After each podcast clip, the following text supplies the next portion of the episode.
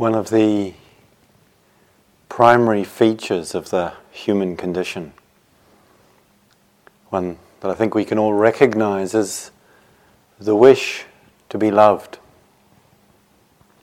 the wish to connect. And this can be something that we recognize and see very clearly in ourselves and others the, the deep longing and yearning, we could say, to be held, to be cradled, to be appreciated, cared for, looked after, met with a sense of acceptance and appreciation. These are all different ways in which we may understand or experience this this, as I said, very fundamental element of what it means to be what we are. That there's this draw, this pull to, to connect towards love and to be loved. And it's something which is not just a, a human phenomena, but seen in other parts of the, the animal world. And uh, the strength of this particular pull, and particularly in, um, I think, probably mammals and maybe primates even more strongly so, something that's been reflected on and explored. And there was an experiment that I heard about some years ago where a very small baby monkey was placed in a space apart from its mother.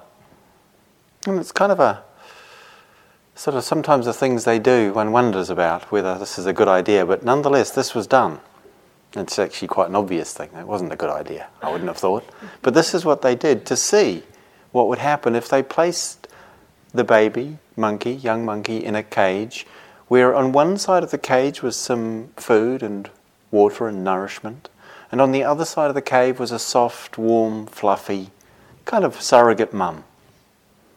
And what they discovered, perhaps not entirely surprisingly, but quite shockingly in a certain way, is that the baby monkey would stay clinging to the soft, warm, fuzzy thing like its mother and wouldn't take food or water, wouldn't go away from it to feed itself or to drink. Now, of course, if it's really the baby monkey's mother, the feed and the drink is right there, provided by the mother. But that sense of how strong that wish to connect, to have that sense of something warm, cuddly, comforting, holding, supportive, friendly, that that drive may be even stronger than the urge to feed ourselves. There's something interesting, I think, to reflect on in the, in the context of what we're engaging here. The, the importance of being loved is, of course, I think, well recognized, well documented. No one would suggest that this is a sort of a, an unskillful orientation of the heart at all. And, you know, we've understood that in a very fundamental way, the, the baby human child will not survive unless there is some expression of love that it receives.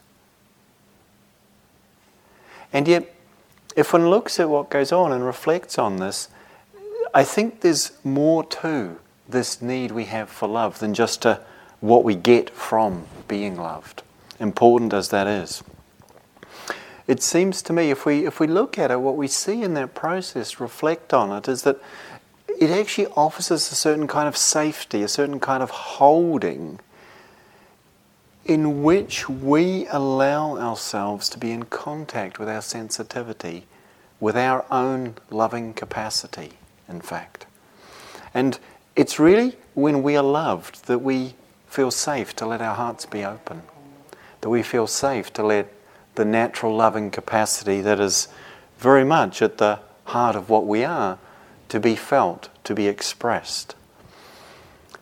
And so, although it is something that we very much seek for and do need to be loved, so, so to speak, we could also reflect on what it is that that gives us, apart from the obvious that it's really nice and lovely and we enjoy it and like it.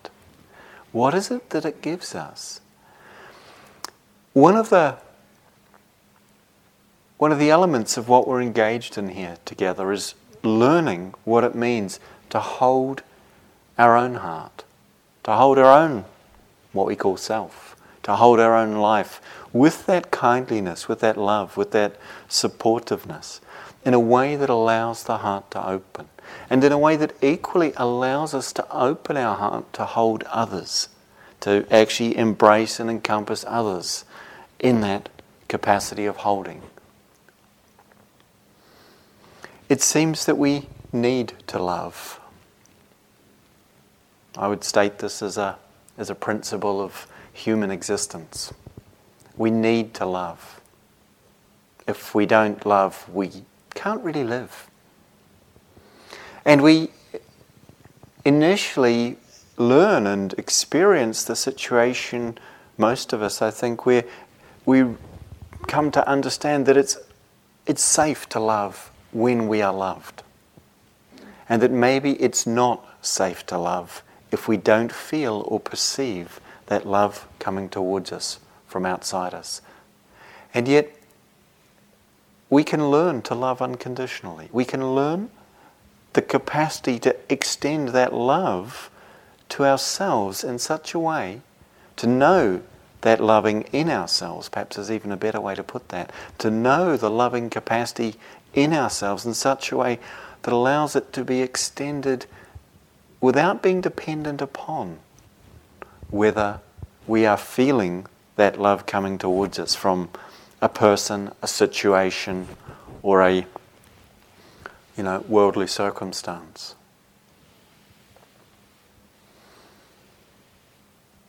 So,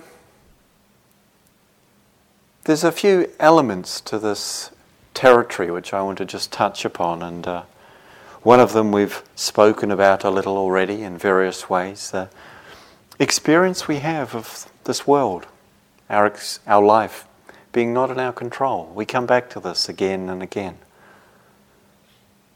to see that what we encounter is sometimes scary, sometimes threatening, possibly even violent or dangerous, and certainly unpredictable. And it's not easy to stay open. It's not easy to stay open in the face of that reality. That's something we have the opportunity to contemplate here, to see. That it's challenging, it's not easy. Nobody's saying that it is easy to open our hearts in the face of the unpredictability, the uncontrollability of things, and the vulnerability we have to being impacted by that in ways we can't control. And yet, that way in which we can relate to life from a place of fear, in which we're, we're kind of trying to somehow prevent ourselves from encountering the difficult, the painful, the scary, the challenging. It leads to so much of a sense of contraction, of tightness, and we've spoken about this in different ways. It's interesting to contemplate, perhaps to reflect how much of our life may have been spent trying to avoid what we fear? How much time, how much energy, how much thought, how many resources we have employed, both personally and nationally, globally even, to try and avoid encountering what we fear? And probably most of us would have to answer that quite a bit of our time, our life, our resources, resources are engaged in this process of trying to avoid that which we fear. We've probably also come to understand this doesn't really work. That we need to attend to the fear itself. This is something we need to understand. Mark Twain once observed, or so I've been told, I wasn't present, obviously. Um,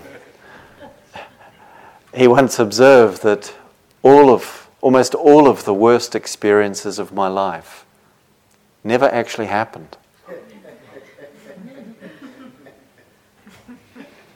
So much of the suffering born of fear is born of the way in which we lose contact with where we are and are drawn, pulled, and projected into the future and the, the lost in what might happen experience is one of the most painful things we can encounter.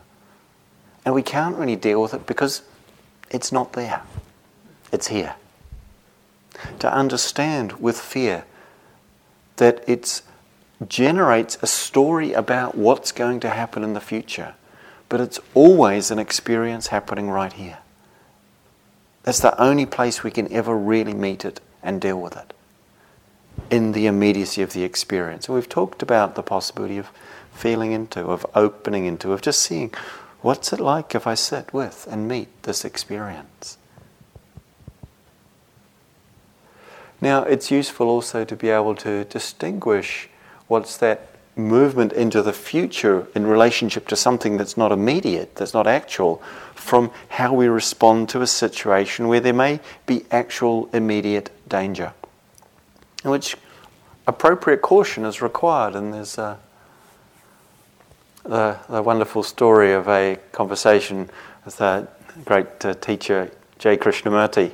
He was once uh, talking about fear and the way human beings live in, in fear so much of the time. And it was in a large auditorium, and someone stood up from the, uh, the sort of the, the second tier, I don't know what you call it, the circle, or the, you know, the one that's a long way up anyway. And, and he said, Sir Krishnamurti, I think fear is a good thing. Fear stops me jumping off this balcony right now and hurting myself. Krishnamurti looked up at him. He said, That's not fear, that's intelligence. and so, seeing there's a very clear difference between the caution that we bring to a situation where there is actual immediate danger. That's useful, functional, important. But if we worry about what might happen if I go up to the top of the balcony while I'm sitting on the floor. And if I go up there, maybe I might get tempted to jump over. And we get anxious about that. That's not intelligence. You can see the difference, huh? Of course, when we don't understand that that's what's going on with fear, what we tend to do is engage in a reaction to the thing which we fear. And in that, there's a, a pushing away. If we can't escape from it, we tend to push on it. We tend to wish to get rid of it. And we can call this in a in more common language, the, the movement of anger, that, that way in which we, instead of withdrawing from, which is what fear tries to do, we start trying to push away onto that which we feel threatened by or which we're experiencing as difficult or painful. And it can seem that in that situation, it's really justified, it's right that I should close my heart to that person or situation or thing or part of myself that's impacting me in a difficult way that's giving rise to either fear or something more immediately painful. And the kind of thoughts that arise in terms of it's not fair, or this person is bad, or these people, or that group of people, or oneself, we, we relate to ourselves in, in a very strongly critical, negative, judgmental way. This anger that arises towards others or towards ourselves because in our life we encounter that which is difficult or painful.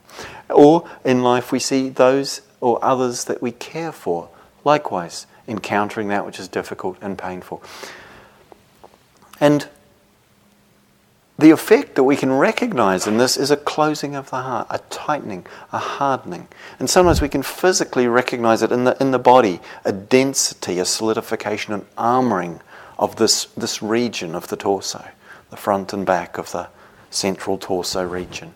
And sometimes what we encounter in the meditation is places of when it's tender or maybe tight or hard or numb, actually getting in contact with the residue, with the impact of our history in life, with the holding and the tightening that goes on, mostly unconsciously, not even intentionally, but nonetheless very impactfully in the body. And so we're asked to make contact with, to let ourselves feel into, to be touched by those experiences, to really embody them, to breathe with them, to allow them, as we've talked about, to begin to, to soften, to begin to widen, to begin to open in their own time as they can and as they do. But it's also really important to reflect upon what's happening here. What is going on in this process where we close our heart to ourselves, to others? And what will support it opening?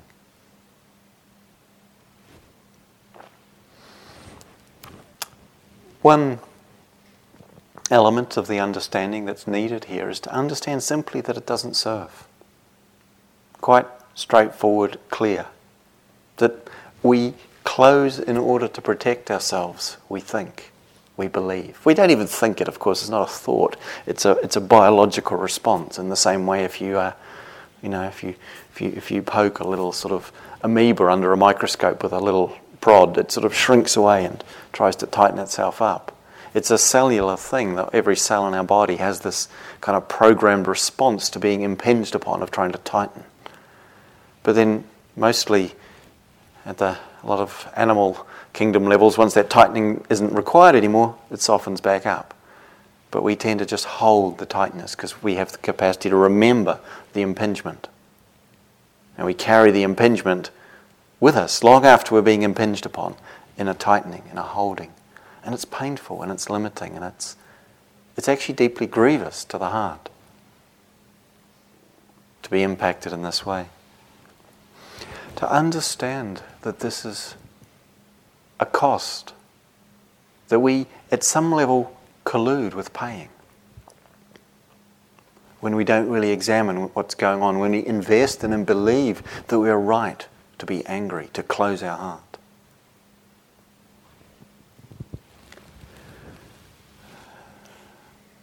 The, His Holiness the Dalai Lama was once interviewed, and uh, with all the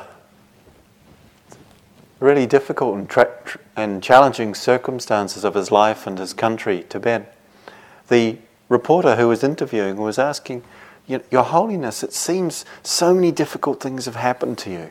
Why is it that you you don't seem to be angry? We can't understand this. Why are you not so really furious about what has happened? Why do you seem to be so sort of even friendly or kindly towards those who have done this to you? And the, uh, His Holiness responded, he said, You know, he was referring to the to the Chinese government. He said, You know, they've taken my country, they've exiled me from my home, they've persecuted my people, they've destroyed my monasteries and nunneries and imprisoned my monks and my nuns. They've taken from me everything they could take, he said. Should I let them take my heart as well?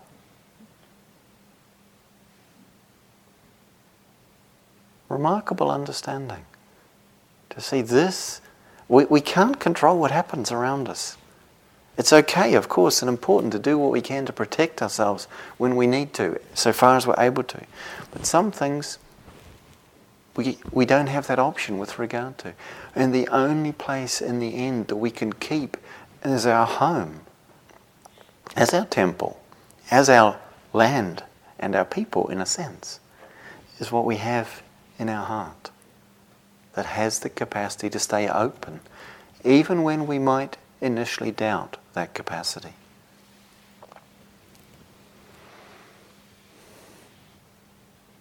And the Buddha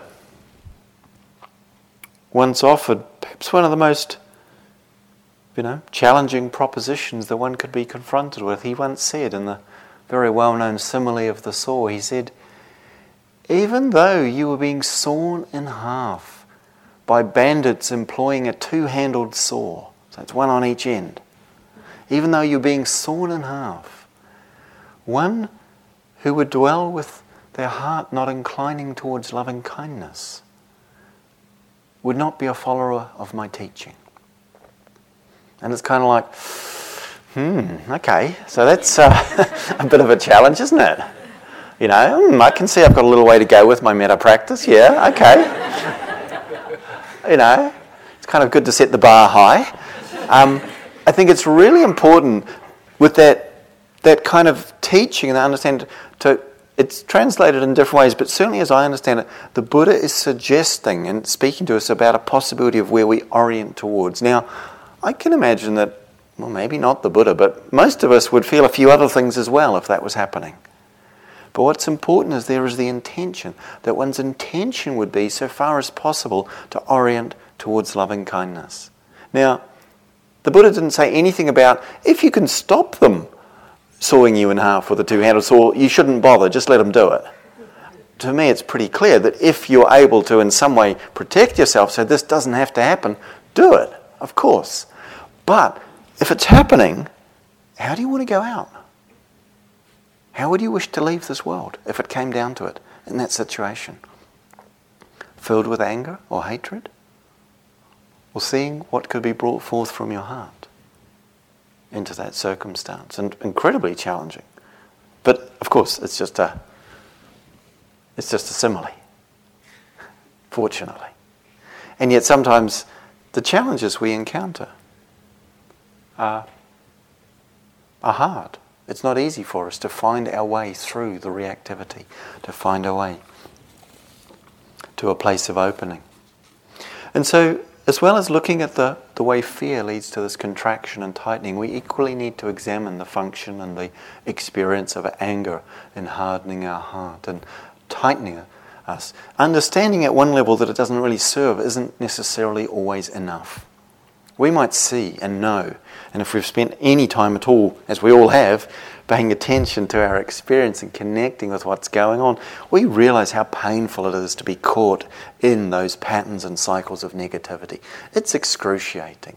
I mean, the real reason we want something that irritates or annoys us or makes us angry to go away isn't so much to do with that we want it to go away. It's we want the experience of the anger to go away because that is so painful to us. If we can actually see that they're not the same thing suddenly there's a lot more possibility of freedom there. But, but what we can also reflect on and understand is that one of the elements within the movement of anger is this attempt to protect ourselves. And there's something wholesome in the vitality, the energy, the life force that arises in the immediate face of danger, where it's actually right coming towards us, that might say, no, stop, or that's not okay. And be quite firm and even fierce about it. That's not anger in the unskillful sense. That's protective wisdom. And that's something we need and should be supported and encouraged to employ. In fact, this world needs us at times to stand up and say, no, or you need to do that. When this is in the service and the support of protecting of beings or supporting the well being of ourselves or others.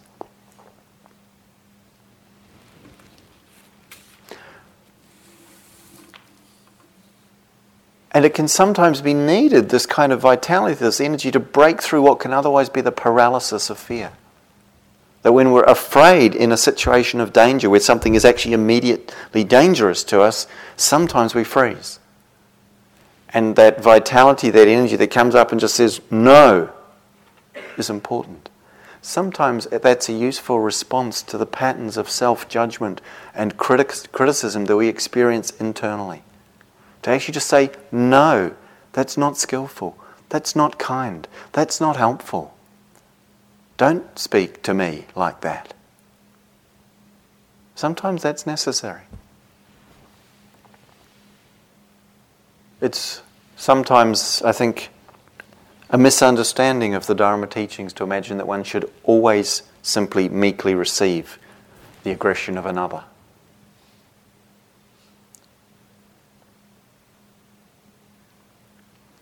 And yet, there's a danger in the territory again.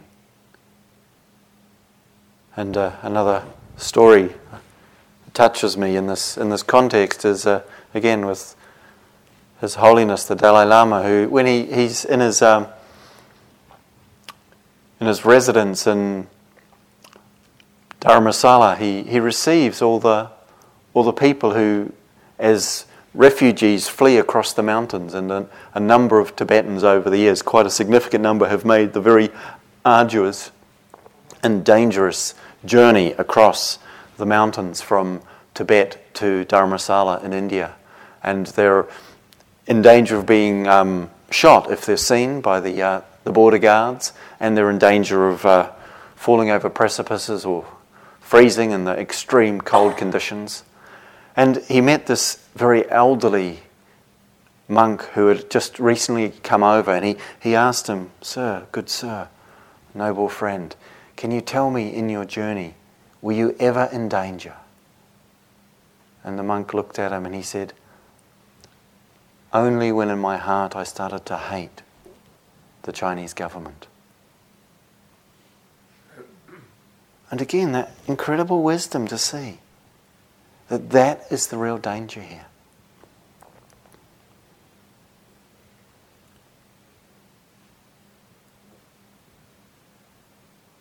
That when we allow our heart to be consumed by the wish to push away or destroy, which is when anger doesn't manage to push away what we want to push away with it, it tends or it starts to harden and kind of not sure the word of the process. Anyway it starts to harden into hatred in which actually the wish is to destroy that which we feel threatened by or feels to have been the cause of our suffering. And there's a there's an incredible violence that's done internally to ourselves when we when we're caught in the movement and the pattern and that hatred, where we wish to destroy, what we actually do is lose contact with a part of ourselves. Something in ourself shuts down. That's how it actually works. And we lose access to part of our heart. And to a certain extent, we can't just shut down part of it. We actually find the whole heart starts to shut down. We can't shut it down just to one person or situation. The whole thing starts to shut down, and we don't feel. We're not touched. We're not able to resonate so easily, or sometimes at all.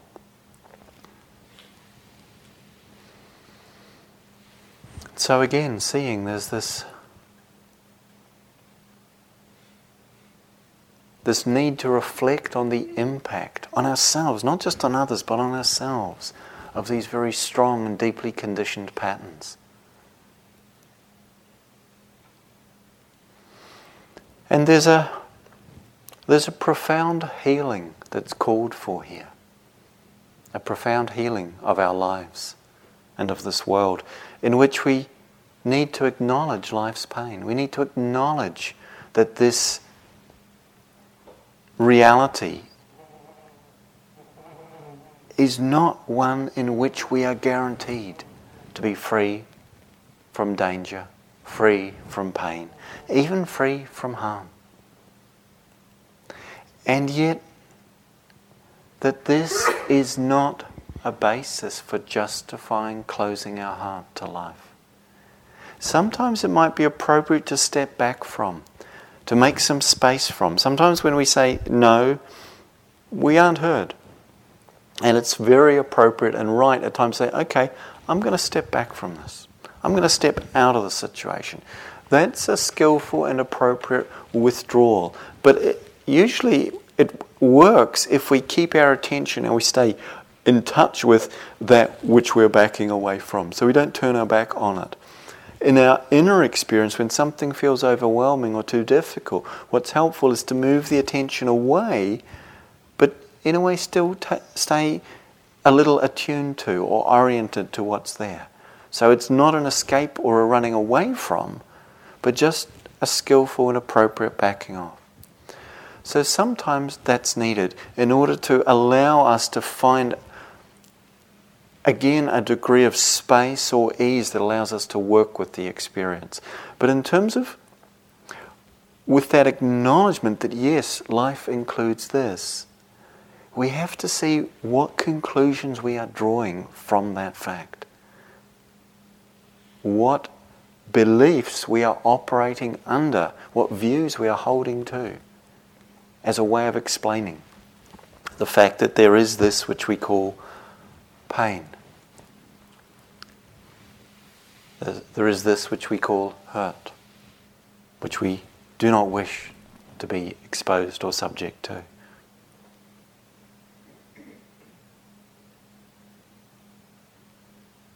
We so quickly blame, we so quickly come to believe that others, or at times even ourselves, really wish to cause harm in this world to ourselves or others.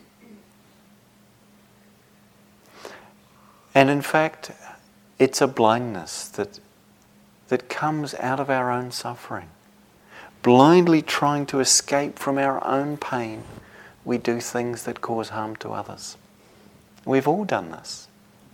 It's important to reflect on the truth of this.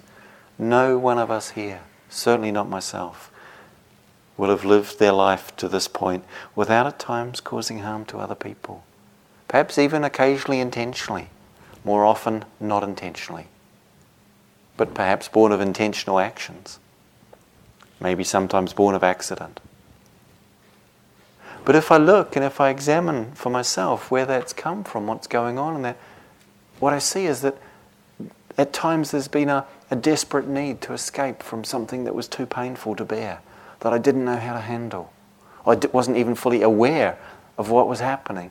And the, the striking out or the pushing away or the withdrawing from another person is coming from that. And seeing that, reflecting on that, it seems to me that this must be so also for others. This must be how it is for everyone else. We can't know what it's like for other people. Not for sure, even if they tell us what it's like. We don't know, but we can know what goes on for ourselves. And we can see at times the,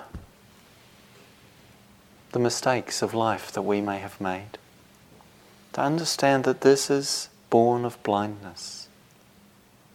And it's like as if we were sitting on a park bench somewhere. Just maybe, well, maybe not this time of year.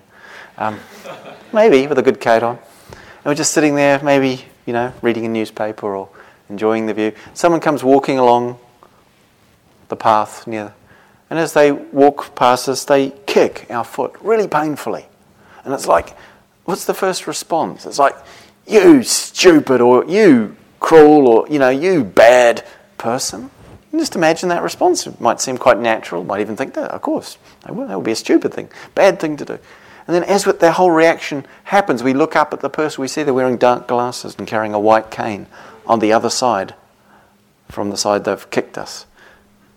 And immediately our response changes, doesn't it? Immediately we realize, oh, oh my gosh, this person wasn't being callous or cruel or even careless. They were just trying to make their way down the path.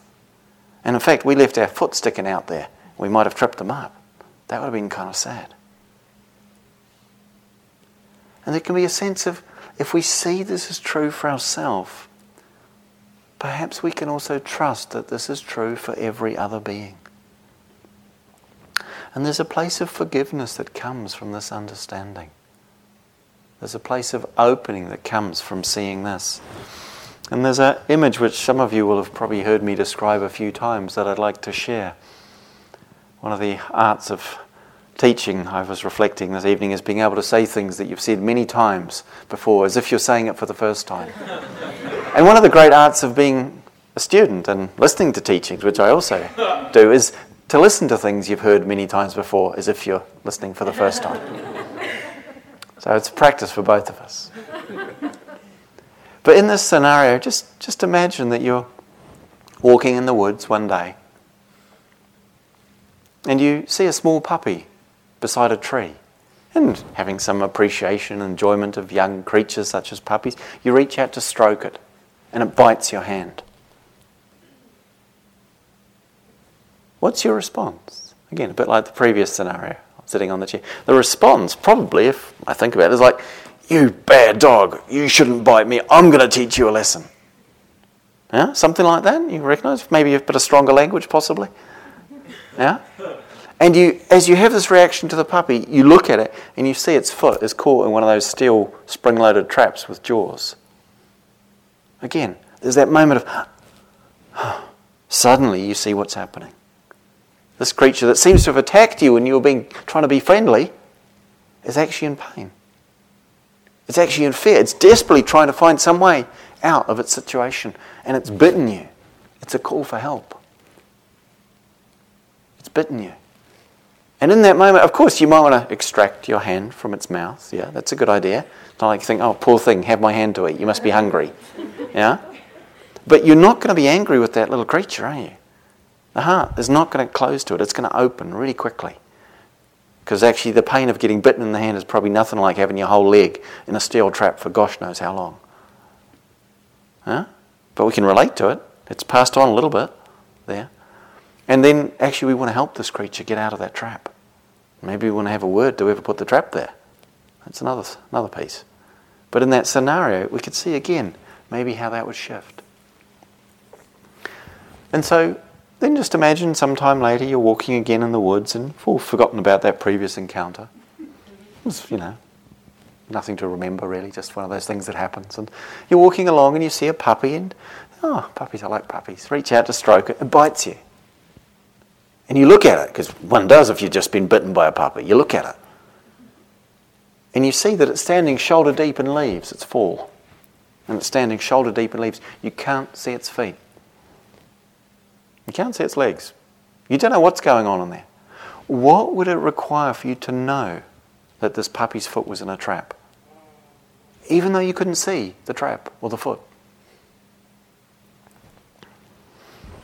And it seems to me it would require us to understand that it's not the nature of puppies to want to bite or attack anyone unless they're in pain, unless they're afraid, unless they're suffering and trying to find some way out of that. It's not the nature of puppies any more than it is the nature of you or I. And we need to find that understanding and that forgiveness for ourselves in our hearts. It's so important. And equally, of course, forgiveness for others. But we really have to start with ourselves, most of us, to see the things that we have done that have caused harm and suffering to others have come from our own suffering. In a, a blind and often totally unhelpful attempt to extricate ourselves, we perpetuate the cycle of the suffering.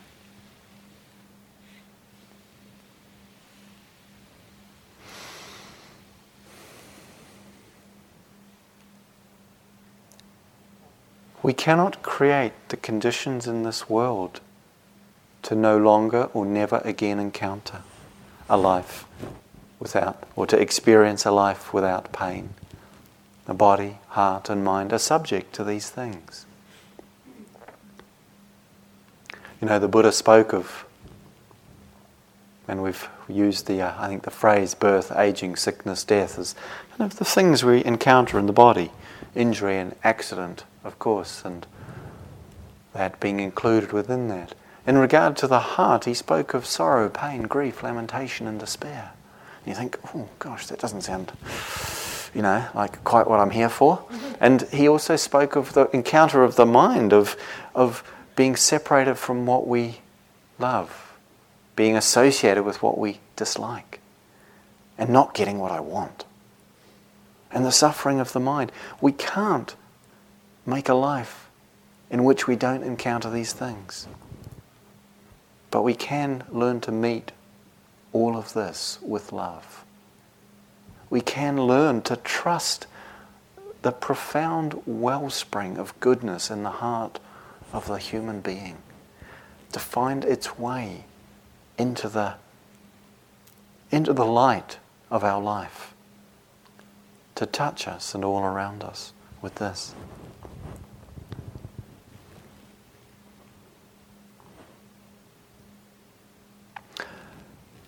When I was first traveling in Asia, I, I, after some months, arrived in India, and I was quite interest, was quite excited, and had been looking forward to looking up and meeting my Indian grandmother, who I'd never met before and knew very little about. She lived in Calcutta and still lives at least part of the year there.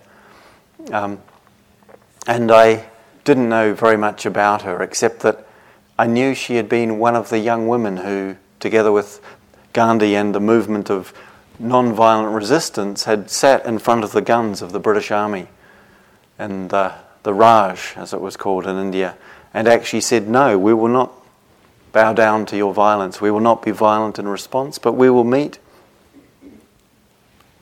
with an open heart your attack. And eventually overcame that, that oppressive regime. One of the most remarkable expressions of love and non-violence in sort of world and political history. And I remember arriving to her little place, just a little sort of apartment she had, and knocking on the door. And as she came to it, I saw there was a little sign on the door before I even met her.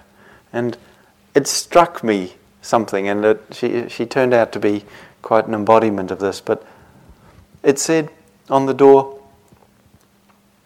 Hail, guest, we ask not what thou art. If friend, we greet thee hand and heart. If stranger, such no longer be. If foe, our love will conquer thee. Very sweet. But there was something true about it because this was actually something she lived. And she's quite a remarkable old lady, still in her mid 90s. And uh, I see her about once a year. Um, and there's a way in which she spent her life, so far as she could, trying to embody this this possibility.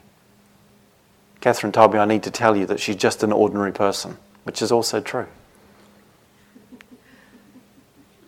But quite remarkable. A remarkable ordinary person. The world is actually full of them.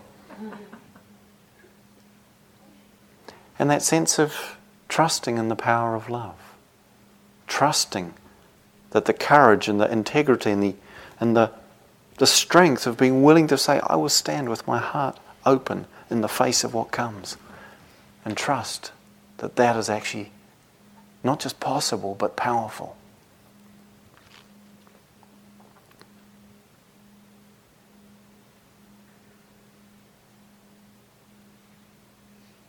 So there's this spirit of loving kindness that we're invited to engage with, that is evoked, that is called forth in the spiritual life. And the Buddha Buddha spoke of this in,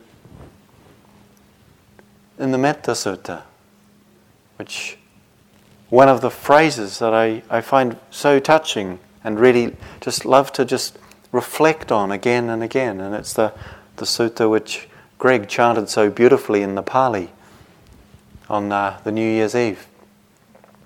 And one of the phrases is As a mother with her very life, would protect her child, her only child, so too could one cherish all beings. And this beautiful sense of, again, coming back to that sort of mothering function, that protective love that we seek for, that we wish for. There's something quite, quite amazing in what is possible for it to bring into this world. And uh, it always makes me think also when I reflect on that, the, the, that, that, that teaching that this is how we could be in the world, to cherish all beings. The, the story of my other grandmother, my, uh, my father's mother, who was a, a Romanian Jewish woman living in, the, um, in Romania at the uh, time before and previous, but the time of uh, World War II and the, the Holocaust in, in Eastern Europe, and beyond, in fact, that she had a two year old boy, my father, with her when they were sent to a labour camp. And obviously, my father, and in fact, well, you wouldn't know, obviously, my father survived that. Very few children of that age made it through that time in that circumstance. My grandmother escaped with my father, two year old baby, by jumping into a pit latrine and standing there for six hours with him on her shoulders. until it was safe to come out in the dark and go down to the river to clean herself.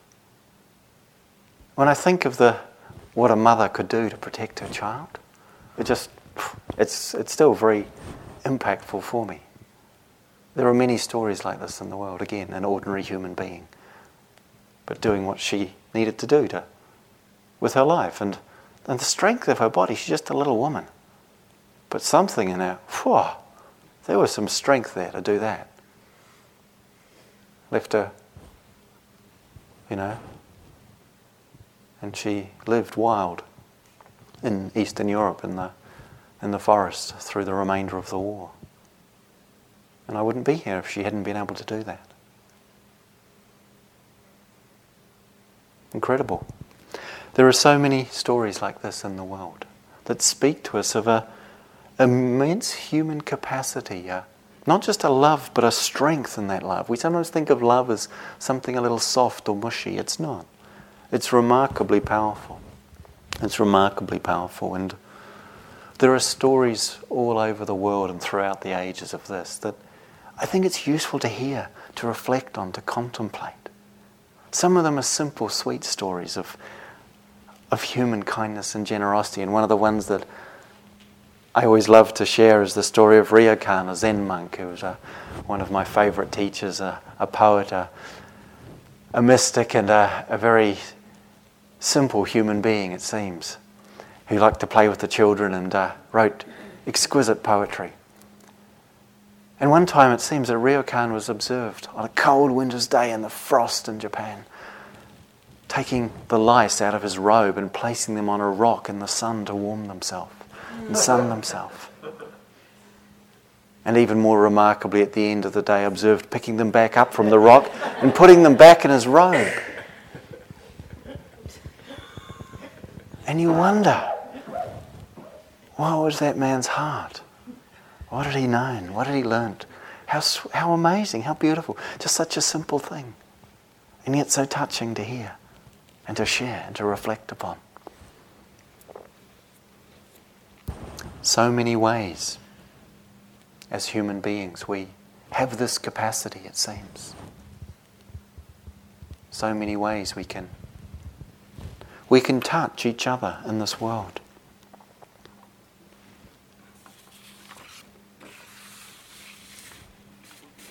So, what we see, what we experience, what we can observe as a direct process in our life and in our meditation is the way in which that movement of craving uh, and of aversion, I've been mostly talking about the negativity sides of it, the way that fear, anger, and hatred closes down the heart. And part of what's in that is there's a, a way in which to operate in that way, there's a view, there's a belief system that justifies the behavior, that as I'm saying, as I'm speaking about, hopefully there's a sense we see actually what's called, what's needed is compassion in response to even those that cause suffering in this world, even those that may seem to be the least forgivable. And sometimes, of course, we imagine ourselves to be that person. And we are all forgivable when we see the suffering that underlies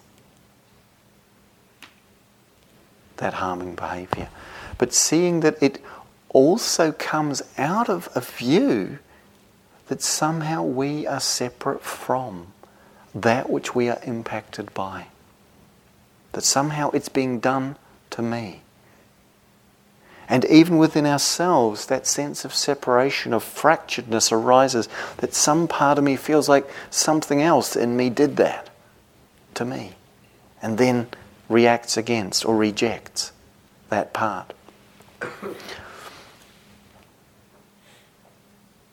But the nature of love,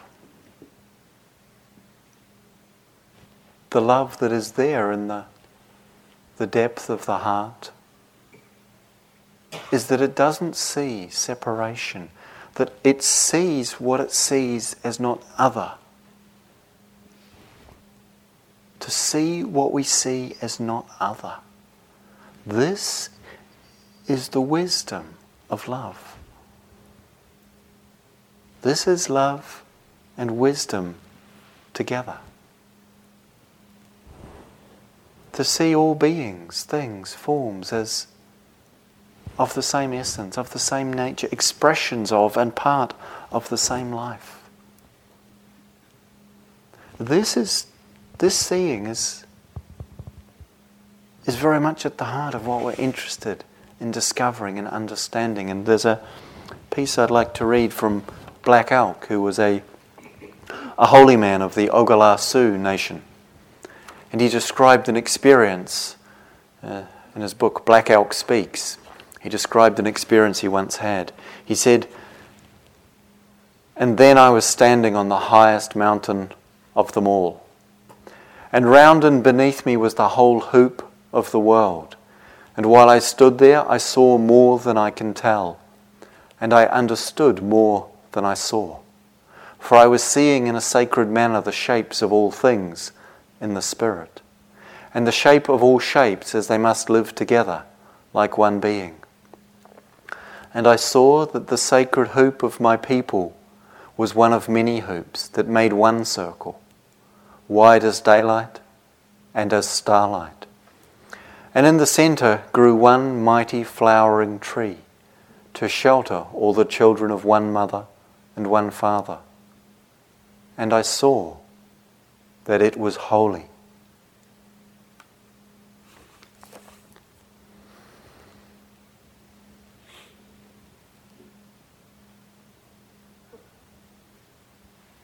The mental function of perception categorizes and divides and separates.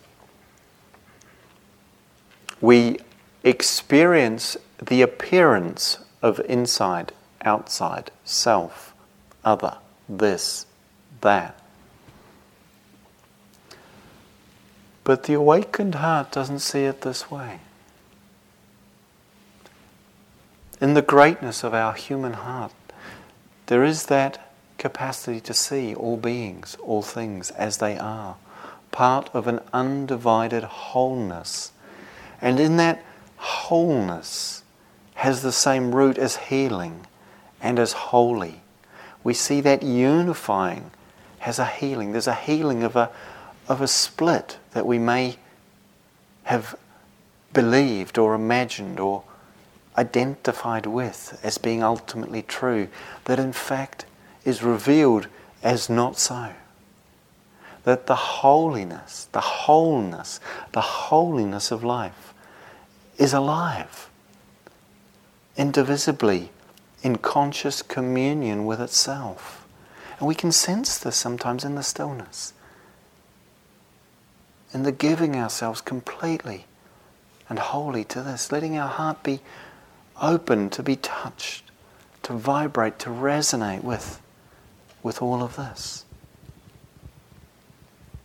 Allowing ourselves to be that open, taking the risk that we might discover something as yet undiscovered, and yet alive in us nonetheless. Alive in us nonetheless. To see it's not we that are moving through this life but life moving through the very heart of this truth that is awake. This heart of truth that is neither moving nor still. This loving knowledge bridges the appearance of separation.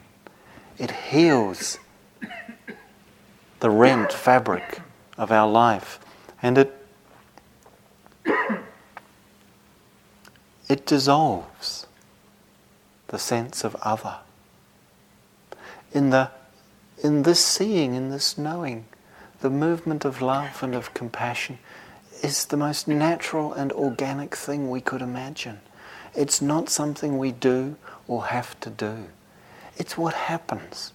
It's just what happens as we free the heart and mind from the encrusted obscurations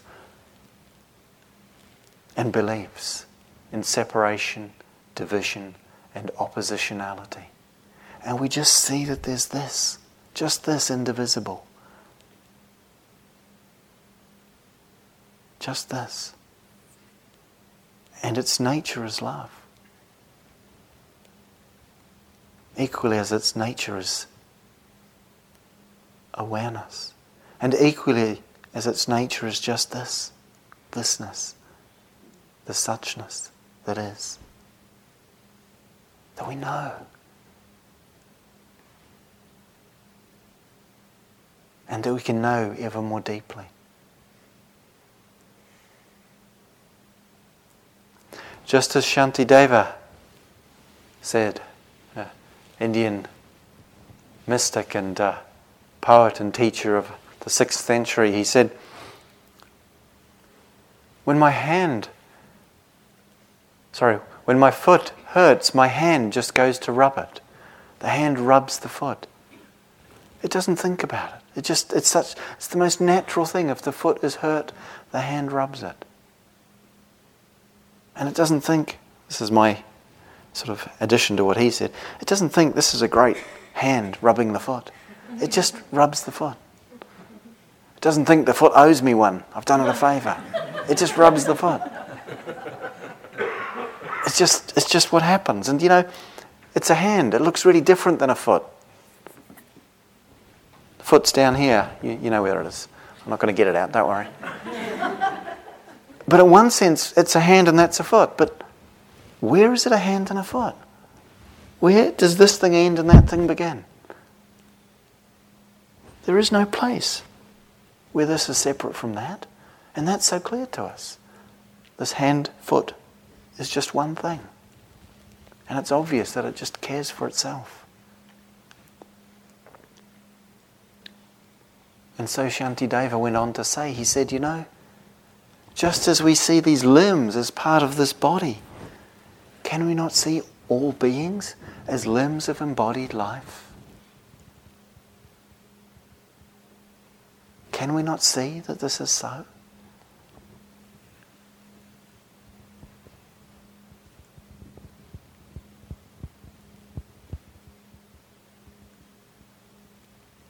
He said, when acting on behalf of others, no amazement arises in me. Just as when feeding myself, I don't expect anything in return. It's complete because there's a wholeness, there's a completeness that's here to be known, to be discovered, that's in our heart, always.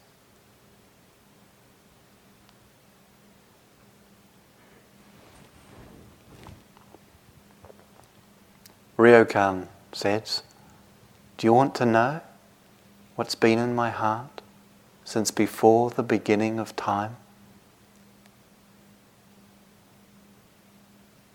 Just this. Just this.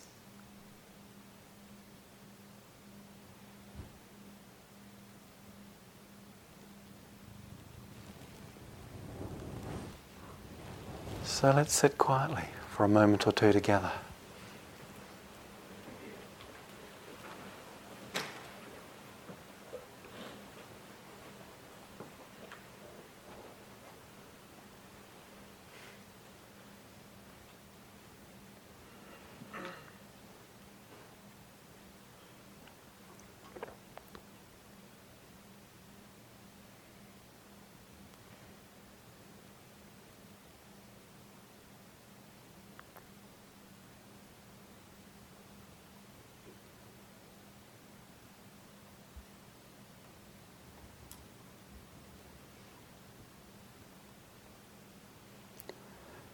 And so may we all in our practice and in our lives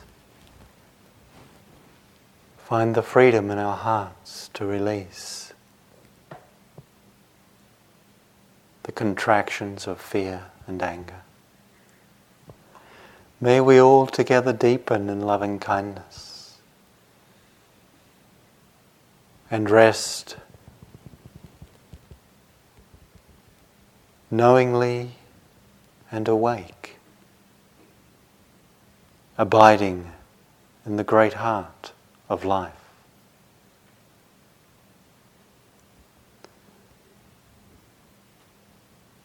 for our own awakening, for the awakening of all beings.